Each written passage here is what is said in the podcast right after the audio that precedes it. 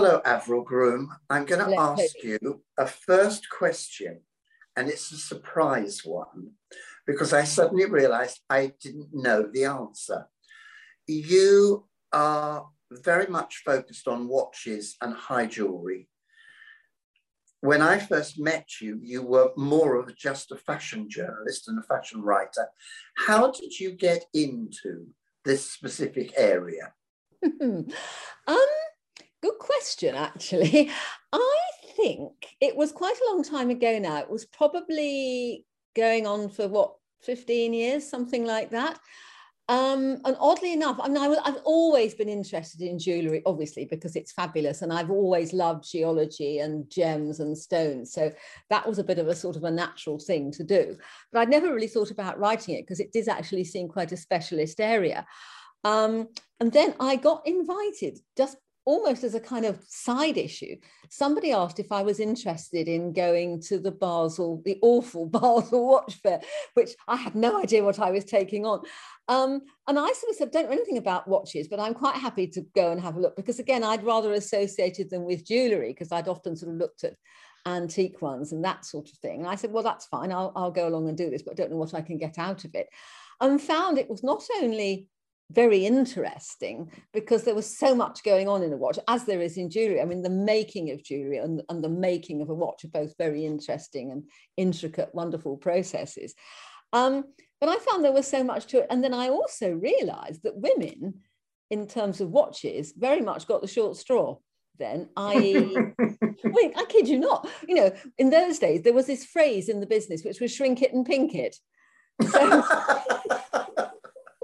take a man's watch, make it smaller, and do it in pink. and that was, and oh yes, and it was always quartz as well. And then you realize that real watches have these wonderful sort of automatic or mechanical movements that are all made by hand and actually are like a living thing because as you see them, the insides of them, they're all working and moving and whirring about. I'm no expert in the insides, I have to say, but they are amazing. I only know the basics. Um, and so I just thought this is a totally fascinating world I don't know very much about. Um, the Basel Fair was one of these things where you go and you do, or you did. It's, it doesn't really exist anymore. Currently, it's, it's coming back, but not in its old form. Um, you literally went for about four days and you did appointments all day long on the half hour, every half hour, no stopping for anything, and nobody gave you any food from literally nine in the morning till six at night. And then you went and parted till one or two in the morning. God, no wonder people got a bit fed up with it. And I remember seeing a very well known journalist that arrived at the morning in her four inch heels, and by lunchtime she was in her trainers. you are walking miles, literally yeah. miles. I think the building was half a kilometre long and you went from one end to the other numerous times. So that was what, what got me going on that. And the jewellery, I, I, suppose, got added on, and I began to find I could write things about jewellery. It wasn't quite so specialist. Obviously, there are specialists and amazing experts, and I don't claim to be any of those things in either field. But uh, writing for the consumer press, you need to know a bit, but you don't have to be an absolute specialist. If you're going to write for specialist publications, then obviously you do, but I don't count myself in that category. And I have so, to say, it's a nicer world than fashion. Right. so, on that, writing about it, how important is the history, both in watches and in jewellery? Very important. It's like, it's just the same as in fashion. If a house has history, and its DNA, that is 100% important. And you'd be pretty unwise to stray so far from it that there's no reference left at all. Mm. And I think the success of a lot of these brands depends. They sometimes, rather as fashion brands do, they'll circle away from what they've done and suddenly start doing different shapes or very different feelings or mm. different gems if they're jewelers. And then eventually they'll probably come back and add a little bit in of something that they've always, everyone's always been used to. I mean, take Cartier, you know, aside from their jewelry, you know, how, how long have they been doing the tank watch? And every other year they do something that relates yeah. to the tank in some way. And the same with the jewellery, their high jewellery, they go back to the old tutti frutti 1930 style or the Art Deco style diamond bracelet. You know, they go back to those things, even if they've done them in a very new way, because that's what people expect them to do. And it's what's at the heart of their creative inspiration. So then something I've asked you before, but I always think is is is kind of interesting is how much do you have to then know about in both cases i know they're very different but how much do you have to know you were saying about the insides of the watch but you do have to know what the component parts of a watch are called, I assume, etc. well, yes, I used to ask incredibly stupid questions because I didn't know. Funnily enough, there was a, a, a rather wonderful man called Mark Hearn, who was um, the, the managing director of Patek Philippe, obviously very, very famous watch brand in the UK. And he died very recently. And there were various sort of obits and things about him. And I remember thinking that Mark was one of the people who really got me interested because he was prepared to sit and listen to, or to sort of, you know, cope with my silly questions and actually give me a really good explanation. And you're when you start, you know you're dealing with people who know a heck of a lot, and you think, I don't dare say anything in case I ask a stupid question. Um, but he would explain very patiently. Now, I still don't know. He wasn't the only one. There were other people who were really good like that too.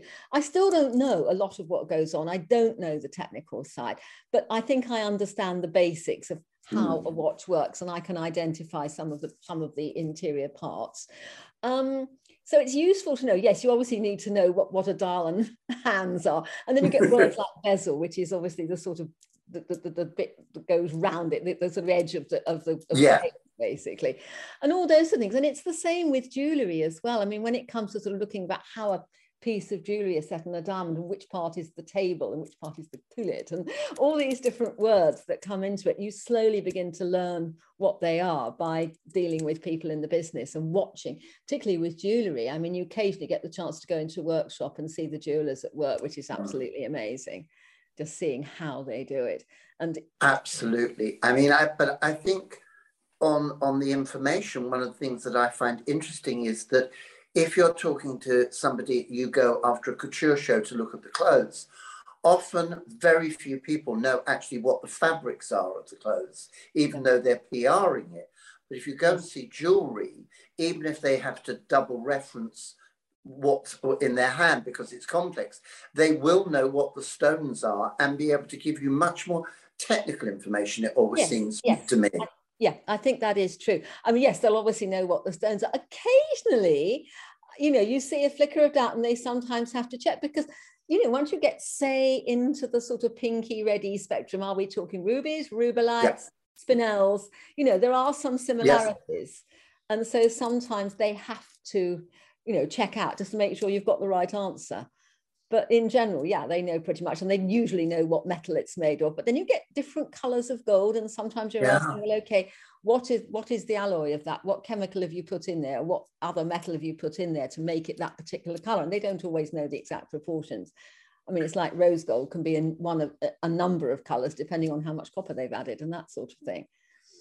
I think that the thing that also surprised me because obviously i'm nothing like a jewelry or watch expert, but I dip in and out of them at various times. And I have the luck sometimes, particularly at Couture, to go and see, see the collections.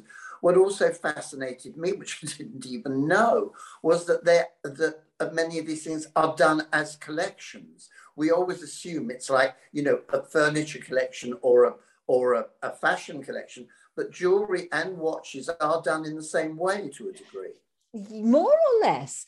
Um, I always quite like it when, obviously, with jewelry, let's start with that. Normally, people will produce a collection and they have these wonderful drawings of each piece. I'm talking here about high jewelry, which are mm, unique pieces, yeah. and they're called gouaches, and they're these beautiful, sort of slightly pastel looking drawings that absolutely put over what the piece is going to look like. I guess it's also they can show it to clients before they show them the actual piece. And in fact, if you end up ordering something, particularly if it's made bespoke, they normally give you at the end of it the gouache along with the piece itself. So you've got that wonderful record. I didn't know that. Yeah. How amazing. It's a normal thing to do, which clients absolutely love, obviously.